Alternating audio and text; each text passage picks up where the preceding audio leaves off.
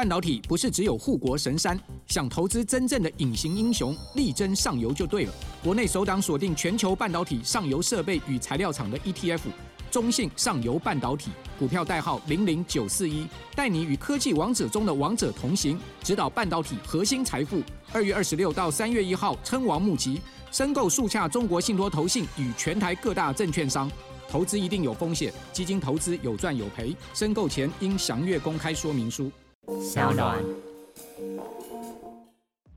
我们的民主之所以现在正在走向某种程度的灭亡，是因为随着新科技的发展，我们并没有和民主一起演进，而我们的民主也并没有进行到更新。在传统的过去的管辖范围里面，我们并没有把这个新的科技。发展的内容南瓜进到我们民主的范畴里面，这其实并不是一个很激进的说法。在美国华盛顿特区的 Jefferson Memorial，它上面就写到说，每三十年宪法其实就必须要更新一次。那如果没有更新的话，会导致民主的败坏。而非常有名的这个，或他有可能是台湾里面最重要的政治哲学家约翰杜威。他也特别讲到，民主是一个需要被不断更新的事情，但我们在过去的这段时间却忘记了这件事情。科技创新、娱乐，各种新奇有趣都在宝博朋友说。嘿，你听宝博朋友说了吗？Hello，欢迎来到宝博朋友说，我是葛如君宝博士。哇，今天又是圆梦的一集啊！哈。现在坐在我面前呢，就是以市场机制促进公共利益哈，号称二十一世纪最深刻的民主经济思考的一本书《激进市场》的作者 Glenn White 哈，非常开心他首次的莅临台湾，就接受我们的邀请，来到宝博朋友说的节目当中，要来聊聊他对民主的见解与分析。当然，这也是久违的双语访问啊！谢谢我们的好朋友 Vivian 担任这一次的翻译，马上就来欢迎今天的大来宾 Glenn White。I'm so delighted to be here. Uh, hi to everyone. Uh, this actually is my second visit to Taiwan. I was here 13 years ago on my honeymoon. Uh, and I've already had my first uh, shijia, which is uh, my favorite fruit in the world. Uh, you can't get it in many places other than here. So, uh, and it was delicious. So, great to be here. 这是我第二次来到台湾，上一次其实是好几十年前到这边来度蜜月，然后那时候就试过啊释迦这个水果，然后就爱不释手。 那我先简短的介绍一下哈，Glen White 哈，呃，微软研究院的首席研究员哈，耶鲁大学法学院与经济学系资深访问研究员哈，曾经担任芝加哥大学经济学系的助理教授，Sloan 哈，这个史隆商学院的研究员，呃，秉持着各种精神呢，呃，这个多管齐下了哈，去追求很多理论跟实务上的一些构想，写了非常多的论文，然后做很多的公众著述哈，从政策制定者的交流到创业，然后实践研究，那以及创建了这个所谓的 radical exchange 的一个 movement。那现在呢，也进化变成了是 plurality 的一个 institute。那他写的一本很我自己都觉得非常棒的书，然后也在节目当中介绍了非常多次，叫做《激进市场》。那全名叫做《激进市场战胜不平等、经济停滞与政治动荡的全新市场设计》哈。那接下来，他也正在撰写一本书啊，跟唐凤 Audrey 以及这个 Plurality 呃 Community 啊，就是这个多元宇宙的社群正在合著的一本书《多元宇宙协作技术与民主的未来》，也即将要推出。Yeah，so 呃，有没有什么是你觉得？呃，这个还想要多让大家认识你一点点。除了学者啊，然后除了 honeymoon 来台湾，还有没有什么呢？比如说你这一次啊来到台湾的一个想法。Uh, well, when I came to Taiwan thirteen years ago, um, I came mostly because I was invited by the Academia Seneca, and uh, it was a way to pay for my, the rest of my honeymoon in Cambodia and Thailand. But in the end, Taiwan was our favorite place that we went to. It's uh, it was an amazing place then. It's become an even more amazing place since then. I'm really delighted to be here. I think in so many ways, Taiwan is the most successful society in the world and a model for the rest of the world. And I'm here to see the world's uh, most successful democracy in action for this election and to see how we can build on that success to constantly up the game and set a model for the rest of the world as 70% of the people in democracies around the world will vote this year. Uh, we have to bring the stories of uh, what Taiwan has achieved uh, around the world. So, thanks for being my teacher and uh, for having me here. And uh, let's see what together we can do to uh, advance the future of working together democratically. 十三年前我来到呃亚洲的时候，其实是要去柬埔寨跟泰国度蜜月。然后那时候呢，中研院刚刚好给我一个 offer，是来到台湾这边做讲座，然后就可以帮我的这个度蜜月的旅费也一起 cover 掉。结果那一次旅程之中，我发现其实我最喜欢的其实是台湾。台湾是一个非常成功的社会，在某种程度上几乎是最成功的社会。它很很大的幅度其实是非常成功的一个民主社会。那这一次呢，呃，来到台湾这边可以观察到这个成功的民主社会怎么样进行一个大选。那同时，我们也很希望可以透过观察这样子的呃模范，来看看未来怎么样让全世界的民主社会跟着一起提升。今年这世界上七十趴的民主国家、民主政体都要进行投票。那这次来到台湾，我们要怎么把台湾的故事带到世界上面去？那跟着台湾学习，让其他人也一起接近台湾，呃，也把这样子的东西当做是奠基我们未来民主经济发展的重要基石。其实就像 Glenwell 所说的哈，其实我们现在录音的时间是二零二四年的一月八号哈。那当然，这个呃，我们距离选举时间不算太长了哈。刚刚 Vivian 就问我说，会不会对台湾选举结果很紧张？呃，我觉得当然啦，很 exciting 哈，但是呃，也很 exciting，可以跟 Glenn Well 在这么重要的时刻，呃，彼此也来聊一聊这个对全世界的民主来说最重要的一年。那二零二四年呢？就像 Glenwell 所说，全世界有四十多个国家将举行七十场选举，哈，呃，全世界有一半以上的人口都会受到这个选举年的影响，呃，可以说是历史上最大规模的哈。那地缘政治的动态，或者是各个国家的状态都会改变，包括非洲有十五个国家，美洲有九个国家，亚洲十一个国家，欧洲二十个国家，大洋洲有四个国家，以及欧盟和联合国的安理会可能。都会有选举，当然还有我们这个我录音的时间几天之后的一月十三号的台湾，当然播出的时间呢已经选完了，大家不知道觉得怎么样呢？哈，以及十一月即将来临的，我如果没记错的话是美国的总统大选，我们的民主到底面临了什么样的问题？呃，有什么样的一个机会？这也是我们希望在这一集能够简短的跟 Glenn Well 聊聊的地方。Yeah, so the first thing to notice is that yeah, there's this coincidence. Some countries have three year election cycles, some have seven years, some have four year. Somehow they all line up on this year. So this is the year of democracy. But it's also the year of generative AI, uh, which happened last year. And now it's all maturing. So we're going to see what consequences that has for good and for ill. It's, it's a uh, danger, uh, and many have talked about this uh, misinformation, uh, attacking uh, voter rolls, uh, impersonating people, etc. And it's a huge opportunity because we've seen in Taiwan all the ways in which digital tools can help diffuse those social problems, can help people reach consensus, can help people reach to better facts, to vote in different ways. So all of these possibilities are live this year. And uh, every country has challenges, but more importantly, every country has the chance to realize that democracy is much more like technology than it is like a tired debate.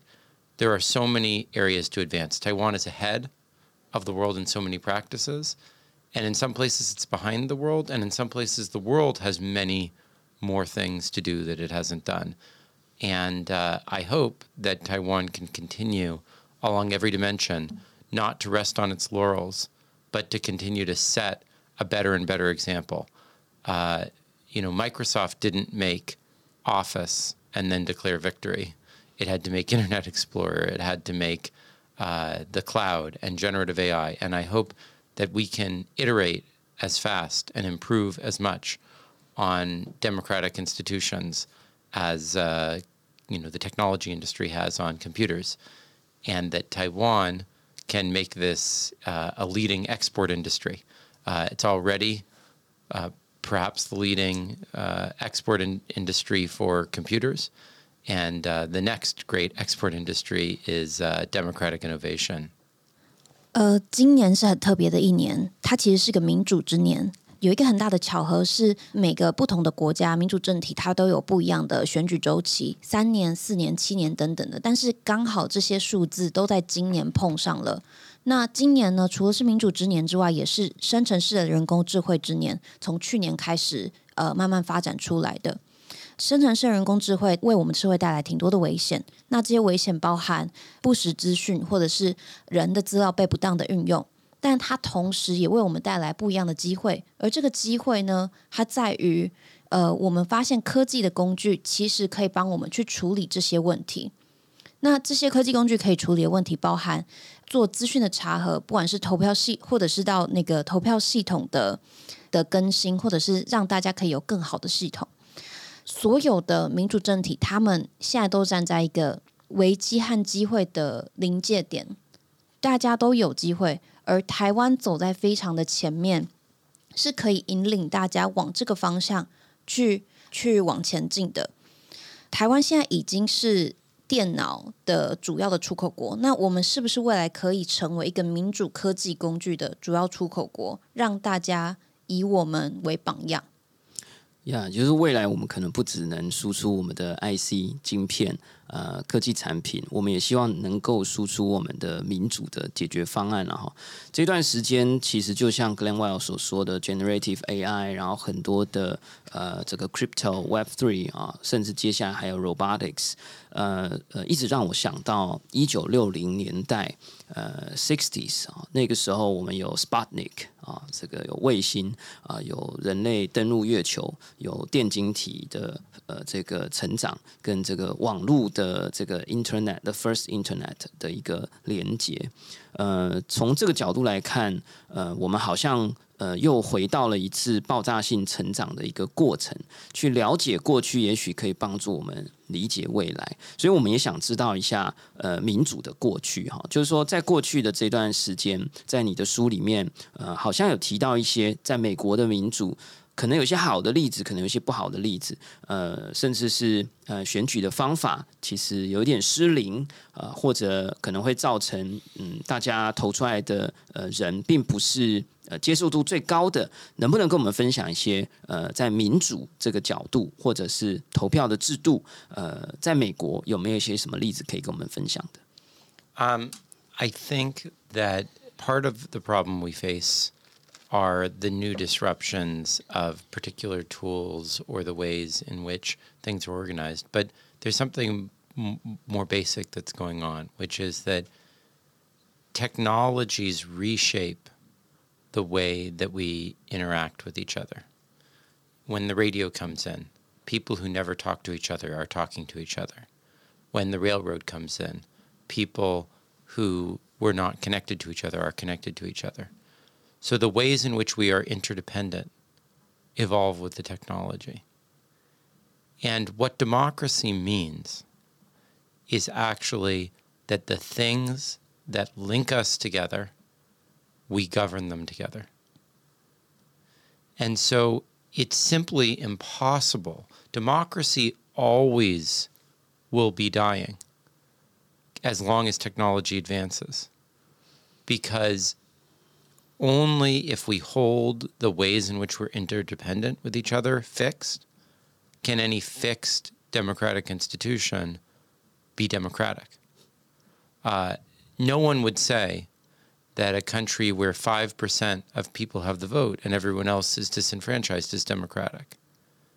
And yet, because of the ways that technology creates new interdependencies across countries, within countries, and those don't line up with the jurisdictions that we've historically set down, uh, it's natural, it's inevitable that democracy will die. So if democracy is to live, we constantly have to reinvent it. We constantly have to find the new places where it goes. And that idea is not some uh, radical uh, innovation of mine.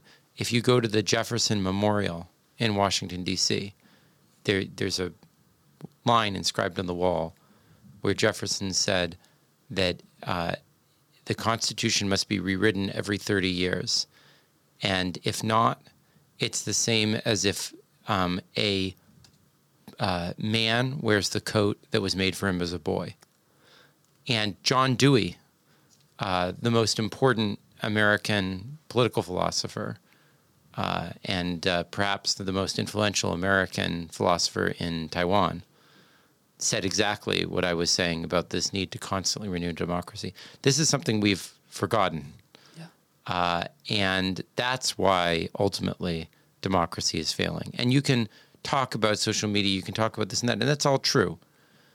But it's true because we've defaulted on the responsibility to remake democracy to adapt to what we are capable of. And we've let everything else run ahead and democracy lag behind. And so, of course, it's dying. 其实现在有非常多的具有破坏式创新的工具出现，科技它是可以改变人跟人彼此互动方式的东西。举个例子来说，在广播出现的时候，其实很多本来没有办法和彼此互动或是接收到的资讯，都因为这个技术而被那个桥梁搭建了起来。人和科技是彼此连接在一起的，和科技连接的人们必须要一起去治理这样子的技术。我们的民主之所以现在正在走向某种程度的灭亡，是因为随着新科技的发展，我们并没有和民主一起演进，而我们的民主也并没有进行到更新。在传统的呃过去的管辖范围里面，我们并没有把这个新的科技发展的呃内容南瓜进到我们民主的呃范畴里面。这其实并不是一个很激进的说法。在呃美国华盛顿特区。呃的 Jefferson Memorial 这个地方，它上面就写到说，呃，每三十年宪法其实就必须要更新一次。那如果没有更新的话，会导致民主的败坏。而呃，非常有名的这个，或他有可能是台湾里面最重要的政治哲学家约翰杜威，他也特别讲到，民主是一个需要被不断更新的事情。但我们在过去这段时间却忘记了。这件事情，那其他所有的发展都被摆到民主前面，那民主势必是会被留在后面，甚至导致可能的灭亡。呀，民主的制度要一直更新，否则可能会遇到一些我们大家不想看到却出现的结果。呃，在呃《Radical Markets》这本书里，呃，我一直印象很深刻，有提到萨卡都哈，就是美国有一个例子是，呃，有川普第一次当选的那一次的选举。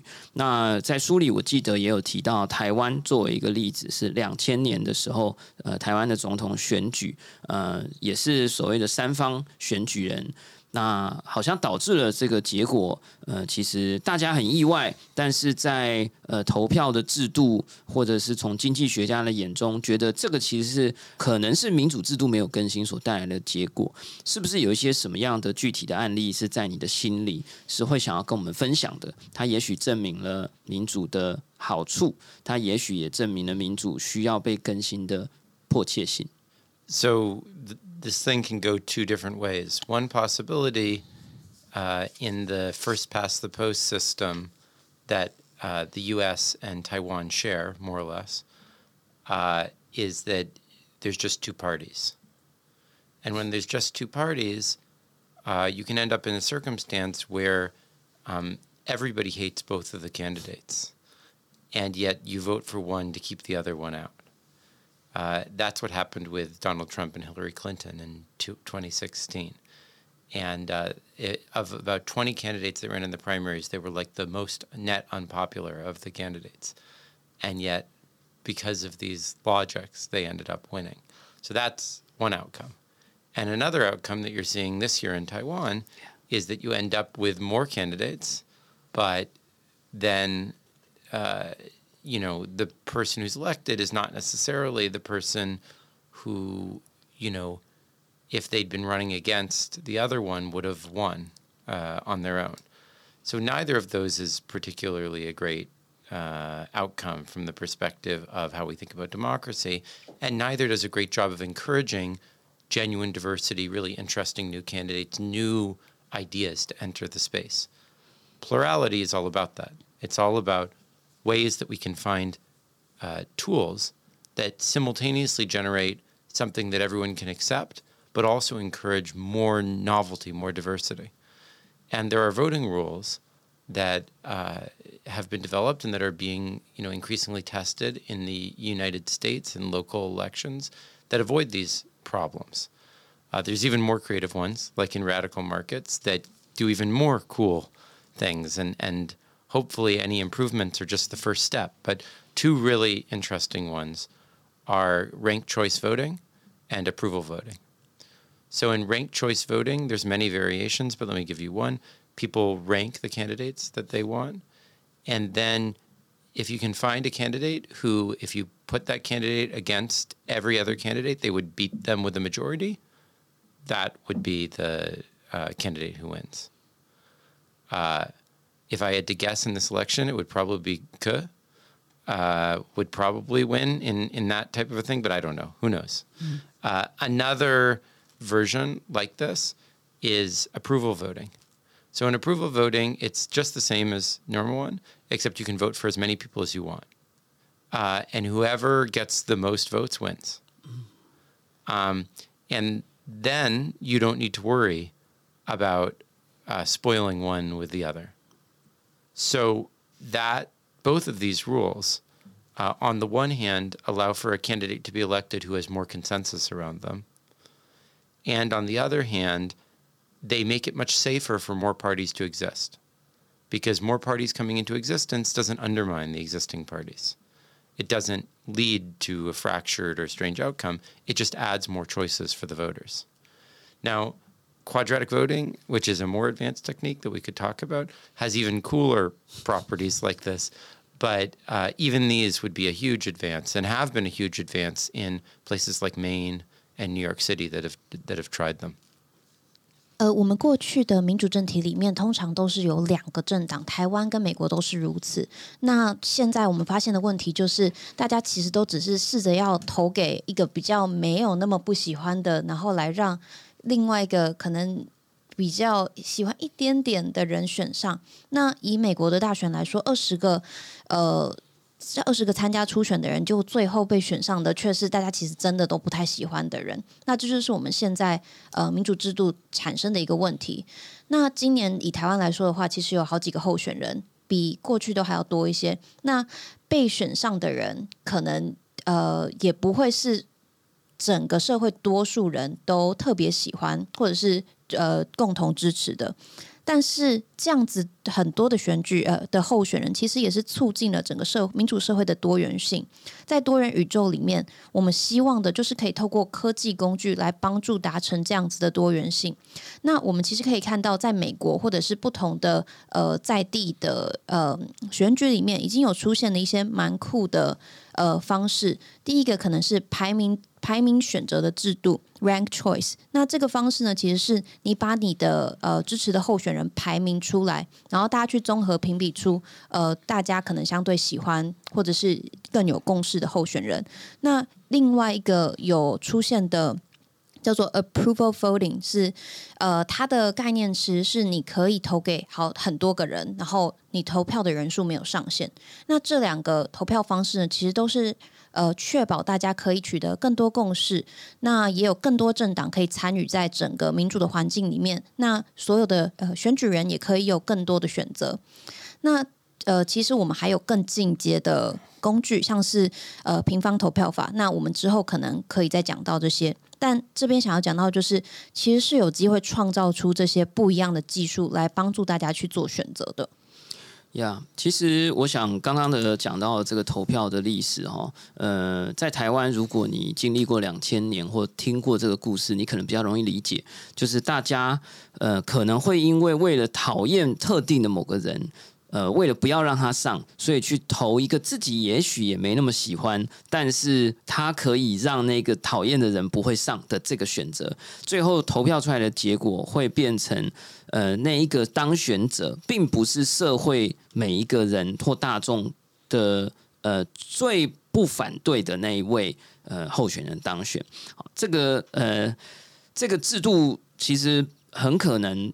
呃，在非常多的学术的研究里，都发现了可能会有这样的缺漏。好，那呃，所以我在看到呃 g l e n Well 的书在讨论这个问题，加上我自己作为台湾人经历过这样的一个故事，包含我们现在二零二四年的选举，可能也会出现类似的结果。呃，我会非常非常的呃有感觉。那也是我为什么这么呃喜欢 Glenwell 的呃各种论述跟相关的书籍。那我们回到台湾，就是。嗯，我也关注到，呃，像这个 Vitalik 也经常来到台湾，然后，嗯，这个 Glenn Weil 作为我非常喜欢的一本呃民主讨论的书籍的作者，也亲临台湾。那在书里面也提到像 V 台湾这样的案例，或者两千年的台湾总统选举，能不能告诉我们在你的心里，为什么台湾如此重要？台湾是是重要的吗？但是也许这是真的。那台湾为什么如此的重要？Democracy is very static in much of the world. Uh, people, there's there's a certain number of systems, but they don't really change. Um, and most places, technology has created a large number of social pathologies. Uh, there are problems of inequality and job displacement for uh, working class people. There are problems of misinformation. There are problems of, you know, polarization and extremism. And what is remarkable about the Taiwan example is that Taiwan is arguably the society in the world that is most tech intensive. Um, you know, technology industries, bigger share of GDP here, et cetera. And yet none of those things has been happening. In fact, they've been getting better using technology. Um, Taiwan, uh, it, it, the labor share of income has actually been rising. The Gini has actually been falling in the last decade. Uh, the pandemic, uh, partly harnessing technology, was most effectively dealt with here. The um, tools have been uh, that have in many places been polarizing people have actually been used to find productive solutions to public policy issues, whether by deliberation through V Taiwan or through hackathons uh, and you know hacking the government and GovZero and so forth. These examples only touch a relatively small part of Taiwanese society, but you don't need to touch that much in order to get a huge improvement in the civic outcomes especially when there is uh, more than anywhere else in the world uh, infusion relative to the population of uh, mis and disinformation. And yet, uh, the society has had this amazing outcome. So, that is a message of hope for so many places around the world. And we need examples like this. Uh, furthermore, there are a number of features of the Taiwanese case that just make it a wonderful story the story of Audrey uh, as a transgender minister, the story of uh, dealing with authoritarianism, and the way that that speaks to people in the United States and in Europe across political divides that usually uh, stop conversations about progress. So it's just a very compelling story uh, for people and a very wonderful illustration of uh, what's possible. 在很多的呃国家里面，其实民主是非常静态的。尽管我们有很多不同的制度，但这些制度都没有被改变。那这些没有被改变的制度，它造成了不平等、跟极化，还有各种不同的社会问题。台湾其实是全世界里面算是技技术蛮先进的一个国家。过去的几十年来，我们看到老公的情况越来越好。那在疫情的过程之中，也证明了其他很多国家的状况之下被用来危害民主或者是社会的科技工具，在台湾却变成了辅助呃民主社会跟公民。呃，社会里面一起变得更好的东西，呃，像是 G 零 V 这样子的团体，或者是呃刚刚提到的 V 台湾，这些都是很好的案例。那在台湾不实资讯的呃处理也一直有被有有被碰触到。那其实这些不同的案例都为各个不同地方的民主政体带来很多的希望。那在另外一点来说的话，呃，台湾这边呃，唐凤是首位跨性别的部长。呃，这本身就是一件非常激励人心的事情。那同时，台湾又有很多对抗威权主义、各种不同威权的故事，还有呃正在进行中的叙事。对美国来说，其实大家已经停止讨论任何的进展很久了。所以回头过来看到台湾这些呃不断往前进、不断奋力抗战的呃这些精神，其实是非常吸引人的。呀，其实我也呃非常感动啊，就是台湾在这段时间也走得很远哈。但是我想最后也会好奇哈，就是说台湾其实感觉在各个领域都是有一点两极化的发展，在民主也是这样的。我们有非常先进的 G 零 V，我们有呃非常科技的数位部长，但是我们也有呃相对很原始的投票方式，时间非常的短。啊，不到一天的时间，然后每个人必须拿着选票走到实体的地方来投票。呃，前几天我跟 Glenwell 的朋友，呃，这个 Microsoft 的的 researcher，呃，Madeline，呃，碰面，他问我说，呃，如果有一个魔杖一挥就可以让台湾的社会跟民主变得更好，呃，我会想要许什么愿望？那我会想到的是。呃，希望人们可以能够愿意主动的，愿意花更多的时间去了解事实的真相，然后去建立自己的主观意识跟判断。呃，那这对我来讲是一个很困难的事。呃，我觉得大众也不一定那么容易做到。我问 Madeline 他怎么说，他笑了一下，他说：“呃，他想要跟我分享，在他自己出生的国家。”呃，他们的投票制度是用呃，可以用邮寄的方式，呃，只要呃把信填一填寄回去，你就完成了一个投票。呃，大家随时各种生活中的大小事都可以透过呃这个公民投票来决定啊，大致这个。国家的政策，小至这个呃牧场牛只要如何管理，他觉得这个过程其实有效的帮助了呃这个 citizen 啊去 shaping 他们自己的主观意识。那呃另外，我昨天也遇到一位 AI 艺术家呃 Tom White，他是住在纽西兰，那他告诉我说，在纽西兰的投票是一个礼拜，每个人可以用一个礼拜的时间，只要在这个礼拜内去投票就可以了。那反观台湾，我们有非常棒的这个数位民主的实验性的平台跟 community，但是我们好像有一些部分是落后的。你会觉得，呃，在台湾接下来我们要如何把我们的独特的地位啊，我们的 feature，呃，劣势跟我们的特性都可以转化为这个全球民主典范的这样的一个优势？这是我今天的最后一个问题。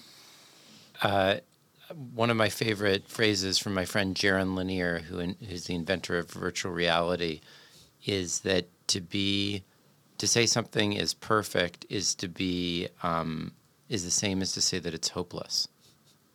Because if something is perfect, you can't get any better. Um, but if something is uh, broken, that's where the light gets in, right? And so, uh, yes, there are many, many, many places to go. And let's, we can talk about many of these in the book that's coming with Audrey, talks about many of these. Uh, we talked about ranked choice and, and, and so forth. That's a really interesting area. Electronic voting, another really interesting area. And that's something New Zealand has done great things with.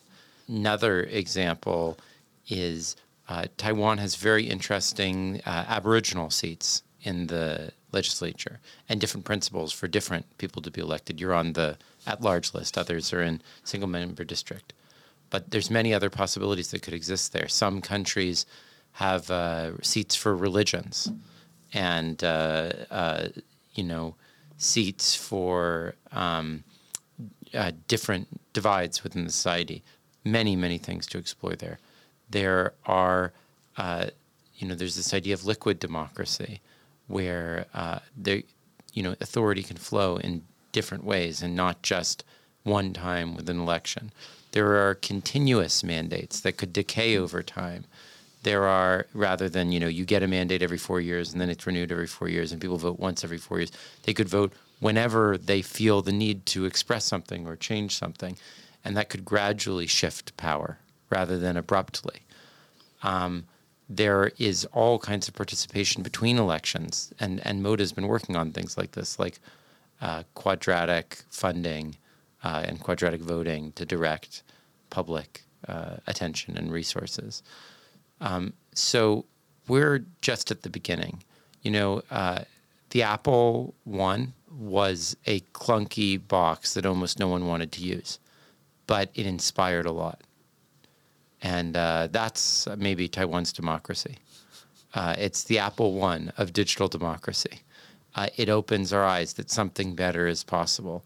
It gets us started and gives us hope, but it's not uh, completed. It's uh, just, you know, putting feet down the road. John Kennedy once said, This work will not be completed in the first 100 days, nor the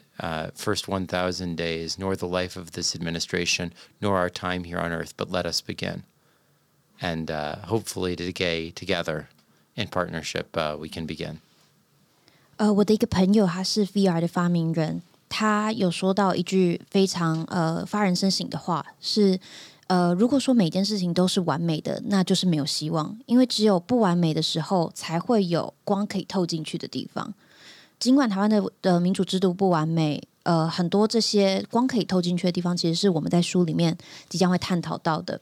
那以台湾来说，其实也有非常多有趣的呃概念，比如说像原住民的席次，或者是像无任所，或者是呃政党席次这样子的东西，都是很有趣的机制。那在其他国家里面，其实也有像宗教或者是不同意见的人的席次的保留，这边有很多东西可以探索。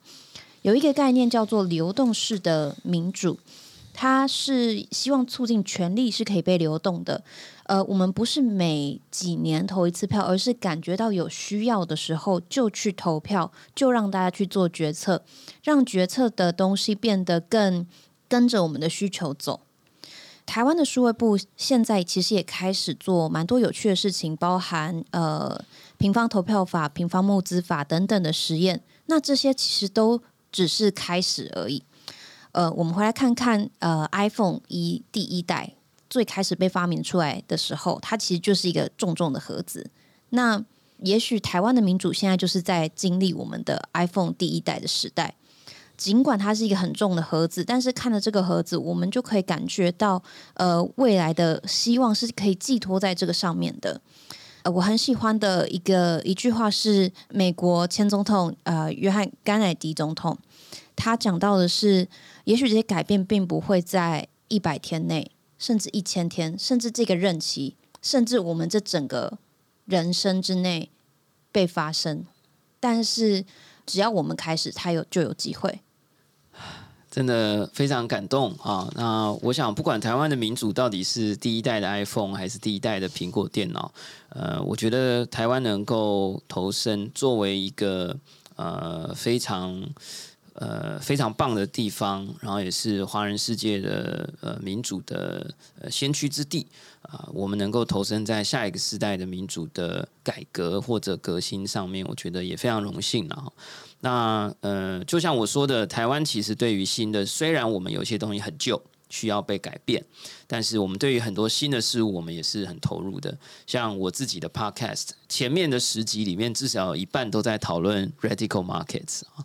那当时大家还听不太懂，那现在四年过去了啊，大家应该也开始逐渐感受到，呃，民主是可以被讨论、可以被革新的。我想很多呃事物。当它在第一个阶段被普及的时候，人们会习以为常，觉得它就是这样而已。呃，就像金钱啊，钱的概念在过去我们认为就是这样，就是钞票，就是政府发行的。但是到了 crypto 的时代，有了 blockchain，我们看见了钱的新的可能性，它可以被分散，它可以被呃用共识的方式被架构起来。那我想民主也是，呃，民主在过去我们认为就是那样而已，但是呃，我想听了我们的节目，或者看了呃这个 Glenn Wild 的书籍，或者 Glenn Wild 即将跟唐凤还有一群人一起共同合写的 Plurality 的书，还有各种概念，我相信大家也可以完整的理解到，呃，民主也许不只是那样而已，还有更多可能的样貌。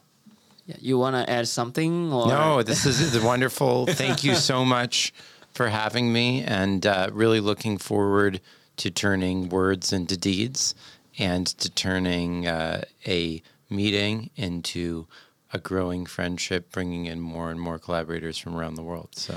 Yeah, looking forward to seeing you more frequently Yeah. uh, in my podcast. yeah, and also looking forward to see uh, Vivian more frequently. OK, yeah，呃，感谢大家收听今天的宝博朋友说，我是葛如君宝博士。如果你喜欢我的节目，欢迎点选订阅，下一集就会自动送上给你哦。